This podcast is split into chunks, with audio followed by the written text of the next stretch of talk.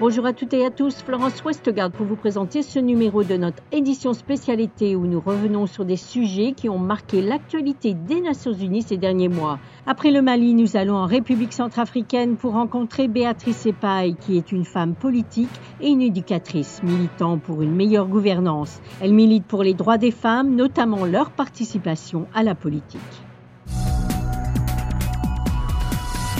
Comme vous savez, chez nous, il y a très peu de femmes qui sont au Parlement. Actuellement, nous sommes 17 femmes sur 140 députés. C'est très peu. Mais pour euh, arriver à faire quelque chose, même dans notre contexte de division, nous nous sommes dit qu'on fasse fi de nos divergences ethniques, régionalistes, politiques, etc. Qu'on se retrouve en tant que femmes centrafricaines parlementaires pour être euh, à la disposition de notre peuple et faire de telle manière que beaucoup d'autres femmes viennent nous rejoindre au Parlement. Voilà ce que nous avons fait en mettant en place euh, le Forum des femmes parlementaires. Elle considère que l'implication des femmes en politique n'est pas seulement importante, mais essentielle. Qu'apporte-t-elle Voyez, nous sommes des femmes.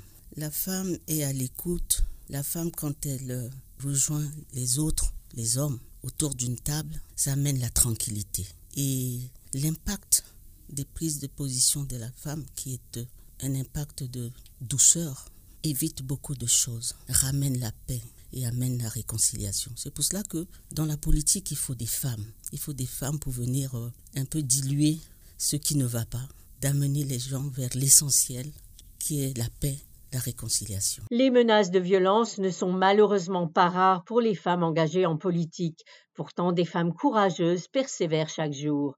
Que faut-il faire pour que chaque politicien et politicienne puisse faire leur travail sans ces menaces? C'est à plusieurs niveaux. Au niveau institutionnel, euh, tel que chez nous à l'Assemblée nationale, effectivement, parfois sur des lois où on voudrait que ça soit plus sensible au genre, on s'affronte un peu avec nos collègues qui peut-être ne comprennent pas beaucoup pourquoi nous agissons comme ça pour que la loi soit aussi positive pour la femme. Et là, parfois, on reçoit des violences psychologiques, des invectives parfois, mais euh, on arrive à faire bouger les lignes. Dans les partis politiques, souvent, c'est ceux qui ont créé les partis qui sont dans les bureaux politiques.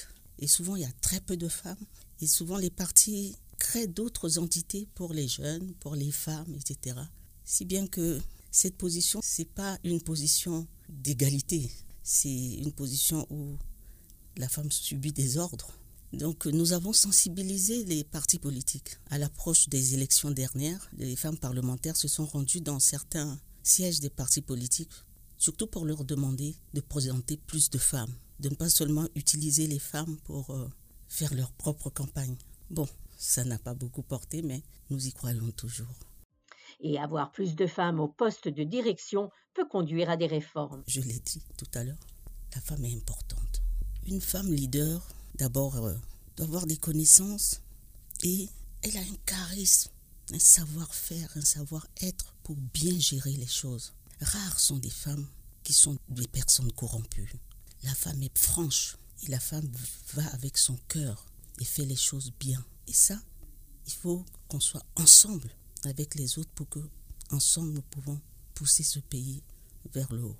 En République centrafricaine, la violence sexuelle faite aux femmes est souvent passée sous silence. Béatrice Epaille a donc décidé d'en parler. C'est des choses qui sont toujours sous silence. Je crois qu'il faut qu'on rompe le silence. Il faut que ce qui ne va pas, qu'on puisse le dire. On est dans un moment, dans une période de conflit. Et on sait que ces choses-là existent.